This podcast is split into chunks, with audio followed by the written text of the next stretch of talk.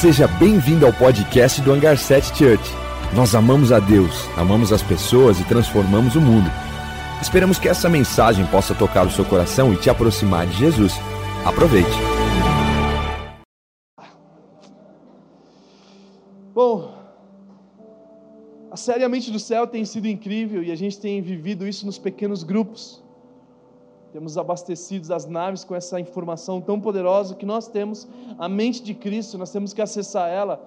E tem sido legal, porque vários testemunhos das pessoas: nossa, eu tive oportunidade de me parecer com Jesus, eu tive oportunidade de acessar a mente de Cristo nessa semana, e tem sido muito bom. Então procure sempre uma nave, para que você possa compartilhar aquilo que tem falado com você na semana, aquilo que Deus tem falado com você a partir dessa palavra, para que você possa compartilhar os seus testemunhos, suas experiências, e assim a gente crescer como família.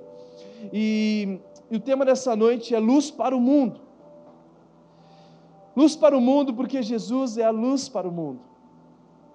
E o que tem a ver a luz com a mente do céu? A luz é o que brilha, a luz é o que traz clareza. No dicionário, quando nós nos aperfeiçoamos isso, nós entendemos que a luz significa, o significado dela é a capacidade de visão, é a claridade, é a sabedoria, é o brilho e é o entendimento.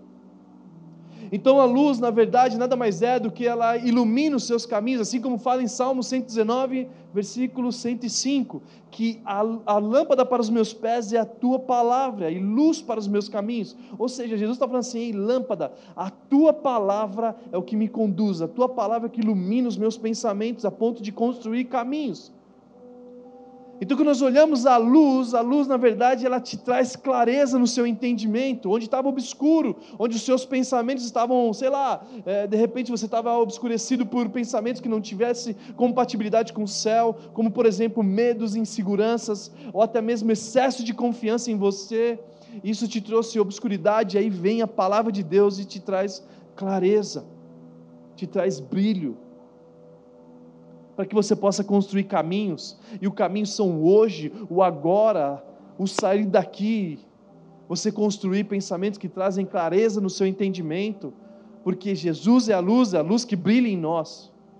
Eu estava contando no culto da manhã e no da tarde aqui, eu falei assim: cara, eu lembro quando eu era mais novo, a gente era maluco, a gente andava na serra, eu nasci em São Paulo, tinha algumas serras em São Paulo, indo para a praia, indo para alguns lugares, a gente apagava a luz do carro.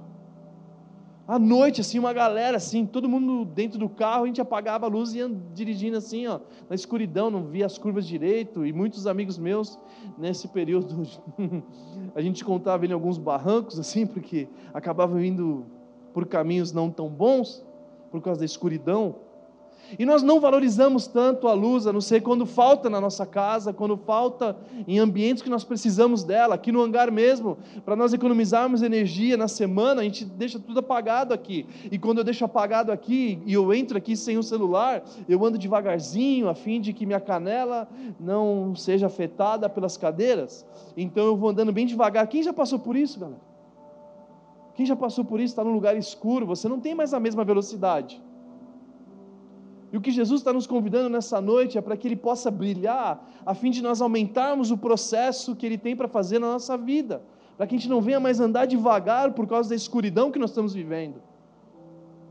Então o desejo dEle é conectar os seus pensamentos com o dEle, para que Ele possa brilhar, a fim de espantar todas as trevas, e que Ele seja a luz para o seu caminho, e que Ele seja a luz para brilhar no seu entendimento, a fim de você compreendê-lo mais ainda,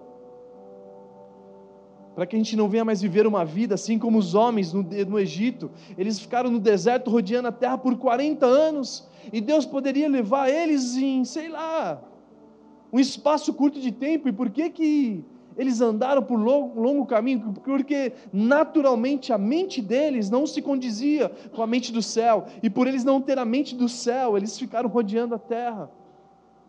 Talvez muitos de nós estamos dessa mesma forma. Deus nos tem promessas, nos chamou para a manifestação da glória dEle, mas muitos de nós estamos andando obscurecidos por caminhos talvez que a gente não tem tanta clareza, e por nós não temos clareza, nós andamos devagar para a gente não se machucar, ou até mesmo medos e inseguranças da nossa vida nos fez andarmos mais devagar. Ei, vai devagar.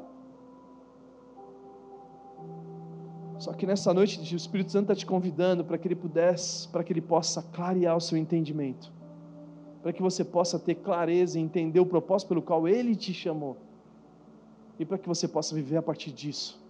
Por isso que nós temos que fazer um update no nosso entendimento. Assim como o celular precisa do update para melhorar a funcionabilidade dele, melhorar a velocidade dele, nós também precisamos do update do céu. Nós precisamos abaixar os aplicativos perfeitos do céu, para que ele possa iluminar áreas da nossa mente, para que a gente possa trazer a clareza. Só que isso está disponível num tocar de dedo. Você precisa abrir o teu coração a ele, você precisa falar assim: sim, Jesus, eu quero fazer o update. Então, para que ele possa estabelecer a luz que brilha sobre as trevas, você precisa dizer sim para ele. Você precisa falar: sim, Jesus, eu quero me atualizar, eu não quero mais ser o mesmo, eu não quero mais ficar com pensamentos obscuros, eu não quero mais continuar com os pensamentos que não condizem com a sua vontade. Porque muitos de nós queremos continuar, vivemos o reino de Deus, mas nós queremos a transformação que gera no reino.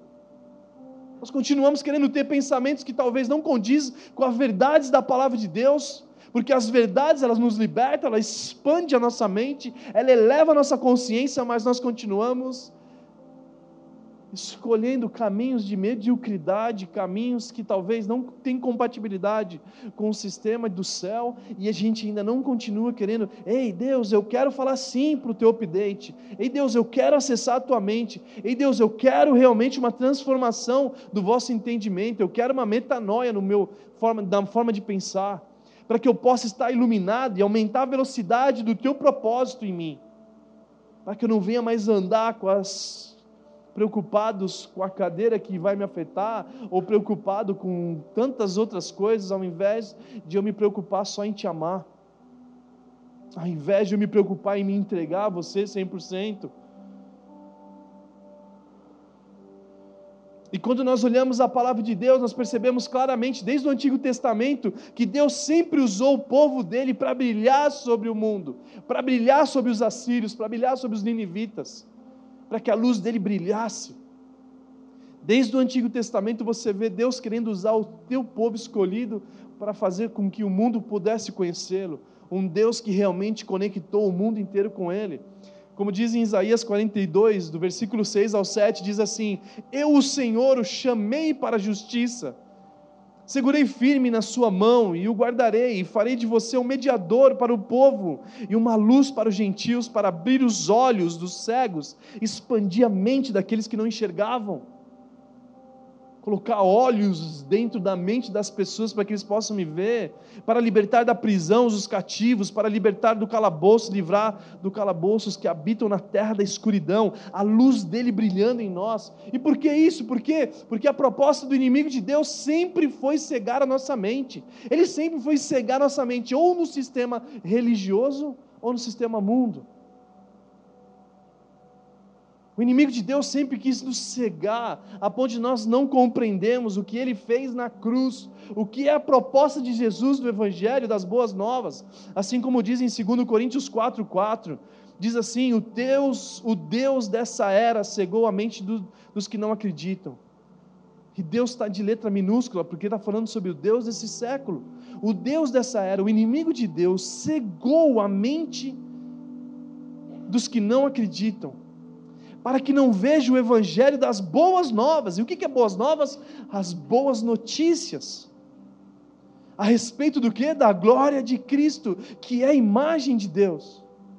Então o inimigo de Deus sempre cegou nossa mente a ponto de nós não acreditarmos que o que Jesus fez na cruz foi o suficiente, as boas novas, as boas notícias do Evangelho. Ei Pai, eu paguei a dívida deles. O que Jesus veio fazer na terra foi abrir mão da glória, abrir mão do escritório dele no céu, para vir na terra nos resgatar do inimigo de Deus, e não só nos resgatar, mas nos levar para morar com ele. E muitos de nós não entendemos o que significa isso. Por isso que muitas vezes eu sempre falo essa frase. Uma vez me tocou muito no coração, eu fui ministrar numa igreja em Belo Horizonte, e o tema da conferência era: nós vamos mudar o mundo. E aí o Espírito Santo começou a transicionar na minha mente, eu falei assim: não, nós não vamos mudar o mundo, Cristo já mudou, a gente só precisa avisar o mundo do que Ele fez. Sabe, muitas vezes a igreja está falando da segunda volta de Jesus, mas nem entendeu o que foi feito na primeira. Então o inimigo ele está obscurecendo a nossa mente, a ponto de nós não entendermos o que Jesus fez por nós, que um Deus morreu de amor por nós e ressuscitou, a ponto de nos fazer morada, e muitos de nós não conseguimos entender por causa da opressão do sistema religioso, mas também a opressão do mundo. Então o inimigo em todo o tempo ele está tentando nos obscurecer, tirar pensamentos claros de quem Deus é em nós, da glória de Cristo manifesto na imagem de Deus. E se você olhar, muitos homens e mulheres na palavra de Deus passou por vários caos, a ponto de a mente deles ser escravizados pelo inimigo. Um deles é Sansão. Sansão, todos vocês conhecem a história de Sansão e Dalila. Os pais de Sansão falaram assim: ei cara, não é bom você se relacionar com essa galera, e ele vai e se relaciona, e aí quando ele se relaciona com Dalila, na verdade Sansão ele faz 2 casamentos, um com uma mulher desse mesmo ambiente, e dá errado, e ele vai e continua errando, até casar com Dalila. Em Juízes 14 você sabe da história dele, e aí Sansão ele se entrega para a mulher, a ponto de perder a conexão com Deus. Ele se entrega com Dalila, mas o ponto é, em Juízes 14, aliás, até 16, capítulo 16, a Bíblia fala que Sansão, o inimigo dele, arrancou seus olhos. No momento que ele sabe da conexão, do segredo de Sansão com Deus, ele perde a sua força, e quando ele perde a sua força, o inimigo arranca os seus olhos, e ele perde a visão. O que eu quero dizer é que Sansão não perdeu a visão nesse momento, ele perdeu a visão muito antes, a ponto de se entregar para lugares que Deus não tinha conectados ele a isso. Sabe, muitos de nós talvez perdemos a nossa visão, muitas vezes de nós perdemos a conexão com o céu, e por isso que a mente do céu está te trazendo de volta, a nós nos entregarmos a Ele, para que a luz dEle venha brilhar na escuridão, para que Ele possa expandir a nossa mente, para que a gente não venha mais ser enganados, assim como Sansão foi, assim como muitos homens foram, a ponto de nós perdermos uma das coisas mais importantes da nossa vida, que é os olhos, é o contemplar, é a visão do céu se estabelecendo na nossa vida, a fim de nós impactarmos a terra. Então o primeiro ponto aqui que eu quero falar é a forma que você enxerga o mundo, vai mudar o mundo que existe dentro de você. Por isso que em Mateus 6, 22 diz assim: os olhos são a candeia do corpo, mas se os seus olhos forem bons, todo o seu corpo será cheio de luz. Interessante, porque a palavra de Deus está falando sobre olhos. Os olhos você contempla, nós estamos falando muito nessa série. Os olhos não têm poder para filtrar informações, para definir o que você está vendo. Os olhos só contemplam. Uau, que oceano, que praia incrível! Essa que praia incrível, não foi os seus olhos que disseram, foi o seu pensamento, foi o seu córtex aqui na nuca, na traseira. Então o que você contempla e a informação que você digere, os filtros que você usa, isso sim é o que te ilumina. Então se os seus pensamentos forem bons, toda a sua vida será luz, toda a sua mente será luz. Mas quando os seus olhos, ele contempla de forma errada, ele não consegue ver a beleza expressa no Deus Criador, a gente não consegue contemplar a Ele. Então nós começamos a contemplar mais as coisas erradas do que a certa. Por quê? Porque os nossos olhos estão mais fixados na terra do que estabelecidos no céu. Por isso que a palavra de Deus fala: já que você ressuscitou com Cristo, mantenha os pensamentos nas coisas que estão no alto. Eu separei algumas partes aqui que eu falo: cuidado com os seus pensamentos, porque eles se tornam a sua ação. Cuidado com a sua ação, porque elas se tornam os seus hábitos. Cuidado com os seus hábitos, porque eles se tornam o seu caráter. Cuidado com o seu caráter, porque ele se torna o seu destino. O seu caráter te leva para o teu destino. E se nós tivermos o caráter de Cristo, naturalmente, o destino que nós vamos ter revela Ele ao mundo. Por isso que em Efésios 1, 17 ou 18 fala sobre o conhecimento dele, que diz assim: peço que o Deus de nosso Senhor Jesus Cristo, o glorioso Pai, lhes deu um espírito de sabedoria e revelação do pleno conhecimento, o conhecimento dele que expande, que ilumina a nossa vida, que ilumina a nossa mente. E oro também para que os olhos do coração de vocês sejam iluminados. E coração, na palavra de Deus, muitas vezes está falando sobre pensamentos, nem sempre é coração. Muitas vezes é entendimento. A tradução no português, eles colocam coração porque tem um significado de emoção, etc. Mas na verdade os olhos do pensamento, os olhos do entendimento de vocês sejam iluminados a fim de vocês conhecerem a esperança pela qual Ele os chamou. Deus nos chamou para uma esperança. E se nós não iluminarmos os nossos pensamentos, nós pensamos que Deus nos chamou para a desesperança. Não, Ele nos chamou para a esperança. As riquezas da gloriosa herança dele no santo, ou seja, a herança já está disponível para nós. Só que muitos de nós não temos essa clareza no entendimento, não tem o brilho de Deus, ou seja, Ele nos chamou para a clareza do nosso entendimento, para que a gente pudesse acessar a sua herança. Então o que falta para nós está disponível no céu. O que falta para você está disponível. Está faltando sabedoria? Tiago fala para você pedir. Então você acessa a herança do céu, pega no armário de Deus e fala assim: eu preciso de sabedoria, está disponível. Eu preciso de paciência. Existem áreas na nossa vida que não tem o fruto do Espírito de Deus, e por isso que nós não conseguimos acessar a mente dele, a mente de Cristo. Só que está disponível para nós. O que falta para nós? Ah, está faltando alegria. Então você acessa a herança da alegria, insere ela no teu coração. Então existe a herança que nos é proposta para cada um de nós. Então a oração de Paulo, eu oro para que eles possam conhecer isso. Eu oro para que eles possam entender o que falta para eles está no céu, porque Deus chamou eles para a esperança.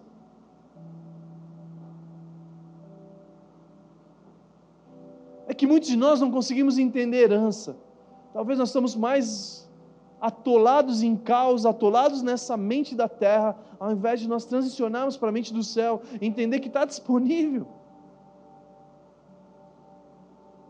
E o ponto 2, Jesus pensava tanto no Pai, que tornou o Pai conhecido. Os pensamentos de Jesus pensava tanto no Pai dele, que ele fez com que o Pai se tornasse conhecido. Jesus, ele pensava muito em Deus, ele pensava muito no Pai, e quando ele veio na terra, ele só fez aquilo que ele viu o Pai fazer. Os discípulos dele falavam assim: ei Jesus, onde está o Pai? E Jesus falava assim: ei, aqueles que me vê, vê o Pai em mim. A minha comida é fazer a vontade do Pai, o que me alimenta é fazer a vontade do Pai. Então o pensamento de Cristo, ele tinha a mente do céu, ele tinha a mente no Pai, a ponto de revelar o Pai ao mundo. Foi Jesus que tornou o Pai conhecido, a partir da oração do Pai Nosso que estás no céu, onde os religiosos falam assim: meu Deus, como esse cara ora assim? Como esse cara pode orar dessa forma, chamando ele de Pai? Os religiosos não tinham essa intimidade com Deus, eles queriam orar com grandes vozes: maravilhoso Pai, maravilhoso Deus eterno, e não sei o que lá. Eles não conseguiam ver Deus como Pai, e aí vem Jesus e revela o Pai ao mundo, revela o nosso Pai. Então, o que eu quero dizer é que os seus pensamentos, ele pode revelar o Pai, como também não revelar o Pai. Quando nós temos a mente de Cristo, facilmente nós revelamos o Pai ao mundo. As atitudes de Deus em nós revelam a glória dele para o mundo. Mas muitos de nós não temos o pensamento de Deus, nós não temos a mente do céu, e porque nós não temos a mente do céu, nós revelamos outras coisas ao mundo.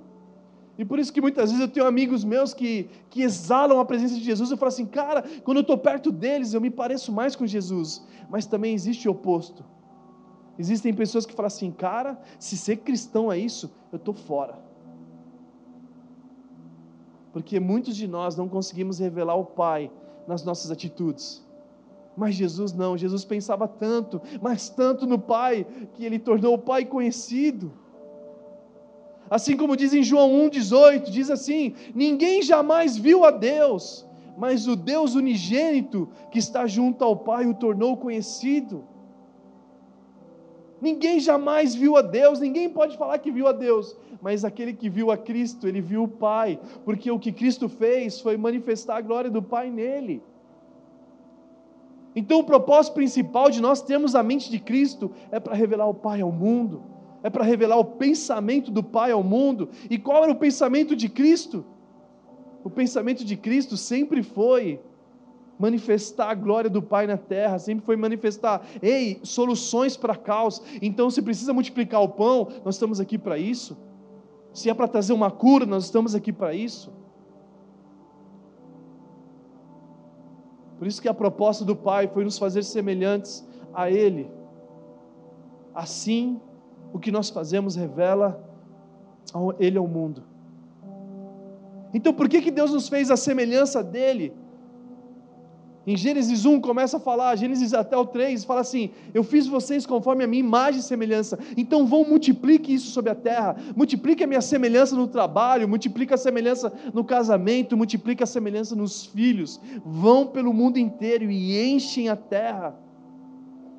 Só que muitas vezes nós perdemos isso a partir de Adão, e aí vem Cristo para nos restaurar essa ideia, restaurar a semelhança dele. Por isso que o que Cristo veio fazer, não veio só pregar o evangelho da restauração de Deus com o homem, do homem com Deus, mas ele veio fazer isso na prática.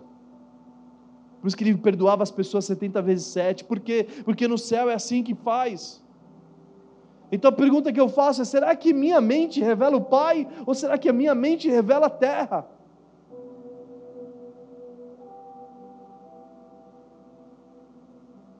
Em Hebreus 1, dos textos mais incríveis, Hebreus 1, do versículo 1 ao 3, diz assim: há muito tempo Deus falou muitas vezes de várias maneiras aos nossos antepassados, por meio de profetas, mas nesses últimos dias falou nós por meio do Filho, a quem constituiu herdeiro, herdeiro de todas as coisas e por meio de quem fez o universo. O Filho é o resplendor da glória de Deus, é a expressão exata do seu ser, sustentado todas as coisas por a sua palavra poderosa. Ei, Deus, Ele usou o Filho dEle para resplendor da glória de Deus, a expressão exata do seu ser. Então quando nós olhamos para Cristo, nós vemos o Pai, assim como se o mundo olhasse para nós, ele precisa ver o Pai em nós. E por isso que o desejo do céu é trazer clareza no seu entendimento, é conectar com o pensamento dele, para que as suas atitudes sejam atitudes dele. E aí sim a gente começa a manifestar a multiplicação da semelhança de Deus no meu casamento, na minha casa, por onde for. Por onde for, porque nós somos a expressão exata de Deus. Porque em Cristo nós somos adotados, nós somos filhos, e muitas vezes o Filho revela o Pai. Se você quiser conhecer um pai, é só você olhar para o filho, qualquer um sabe, você olha o teu filho e você vê o pai, você vê a sua família. Por isso que o Filho leva o sobrenome dos pais num documento. Então quando o mundo olha para você, ele precisa ver o Pai em você, a expressão exata dele, no teu caráter, na sua forma de agir. E o terceiro ponto é: nós não estamos aqui para sermos discretos. A Bíblia fala que Jesus é a luz, mas não só Ele é a luz, como o próprio Cristo também falou em Mateus 5, versículo 13 ao 15, que nós somos a luz do mundo. Então nós não devemos mais andar discretamente. Vocês são a luz do mundo, não se pode esconder uma cidade construída em cima da montanha, e também ninguém acende uma candeia e coloca debaixo de uma vasilha, ao contrário, coloca-se no lugar apropriado, e assim ilumina todos os que estão à sua casa. Ei, você ilumina a sua casa, você ilumina o seu trabalho, você ilumina a faculdade, por onde você andar, você é a luz desse lugar. Você ilumina a sua nave. Quantas pessoas que viviam no mundo de escuridão, e por causa da tua nave o mundo brilhou sobre ela, a fim de que o Pai seja conhecido. E para concluir diz assim: assim brilha a luz de vocês diante dos homens, para que vejam as suas boas obras e glorifique o Pai de vocês que está no céu. Para que o mundo olhe a atitude de vocês, olhe o que vocês estão fazendo com a mão de vocês, com a vida de vocês, e assim glorifique o Pai que estás no céu. Por isso nós temos que brilhar, e muitas vezes o sistema religioso impedia a gente de brilhar. Quando você fazia uma coisa bem feita, a pessoa falava assim para ela: uau, você fez bem feito isso, é, glória de Deus. Não, a sua vida é uma glória a Deus. Se você fez algo bem feito, você glorifica a Deus, não dá, ah não fui eu, ah hoje a música foi tão incrível, olha que voz que ela tem, não é Deus, não é Deus, não é você. Só que a sua glória, a sua música, a sua canção, a sua voz glorifica o teu Pai. Por isso que não dá mais para nós andarmos discreto, no sentido de, ah, minha pequena luz, eu vou deixar brilhar, que pequena luz? O sol da justiça está dentro de nós, não é pequena luz não, Ele brilha em nós, a fim de que o Pai seja glorificado na terra, as pessoas vão conhecer Ele com a nossa atitude, o nosso caráter, não só no caixa quando você devolve o troco, porque talvez isso seja honestidade, isso é bom, glorifica o Pai, mas a forma que você trata as pessoas também. Então as nossas atitudes demonstram o Pai que nós temos, demonstra a mente que nós temos, demonstra os pensamentos que nós temos, por isso que brilha, por isso que existem homens com mente brilhante, mulheres com mente brilhantes.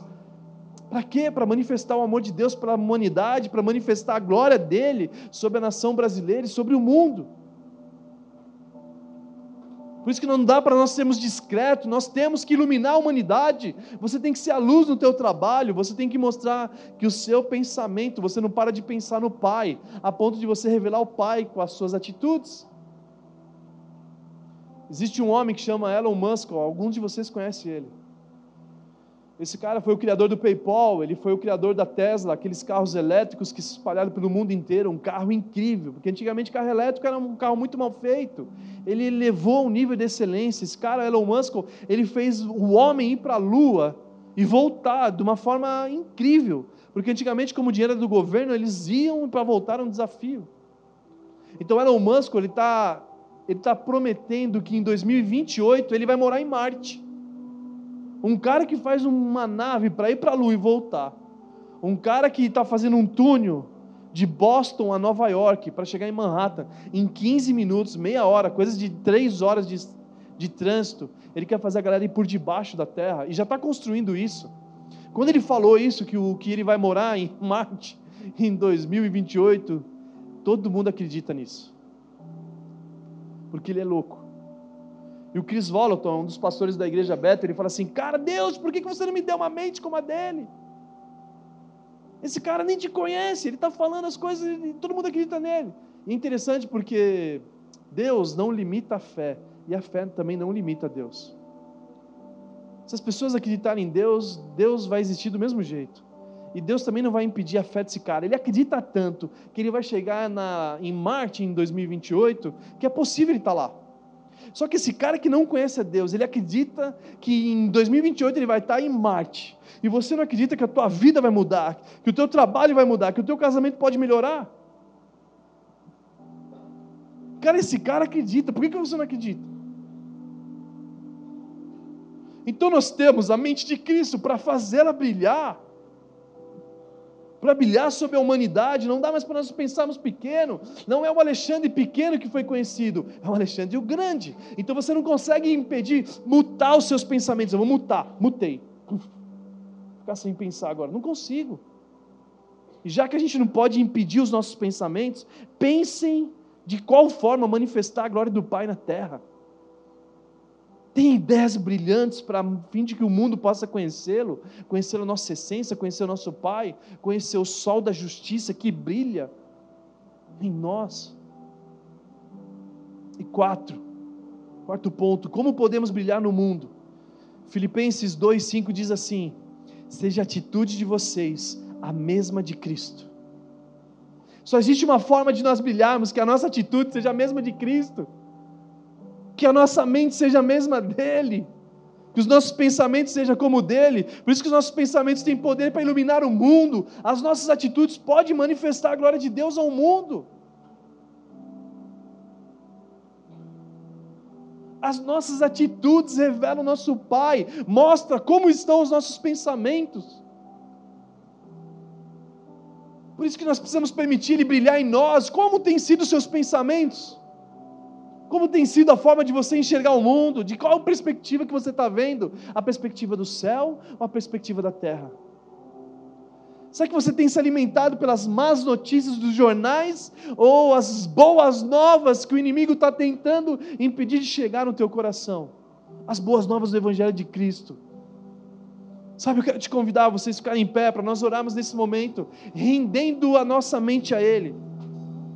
Ei Jesus, nós queremos entregar os nossos pensamentos para você, que a nossa mente não seja mais escravo dos pensamentos da terra, ao contrário, nós levamos cativos os nossos pensamentos na mente de Cristo, nós colocamos delas diante de Ti, para que a nossa vida seja motivo de glória ao Pai, assim brilha a luz de vocês diante dos homens, a fim de que o Pai seja glorificado na terra, que as pessoas olham as grandes ideias que vai ser gerada na tua mente, e vão ver Cristo nela. Ei, eu tenho visto Cristo em vocês, porque Cristo em nós é a esperança da glória. Em Romanos 8,19 fala que a criação aguarda com dores de parto a manifestação dos filhos de Deus. Eles estão dizendo assim: onde estão os filhos de Deus? Onde estão eles? A minha vontade é fazer o Pai conhecido. O propósito de Jesus foi revelar o Pai. Que o nosso propósito seja revelar o Pai ao mundo. Que as pessoas possam ver as nossas atitudes e olhar para nós e ver Cristo em nós. Que os nossos pensamentos revelam que nós estamos pensando somente no Pai. Ah, como eu tenho pensado em Deus. Ah, como eu tenho pensado no Pai, a ponto de revelar Ele ao mundo. Que assim seja as nossas atitudes. A gente possa revelar Deus ao mundo. Feche seus olhos e comece a orar.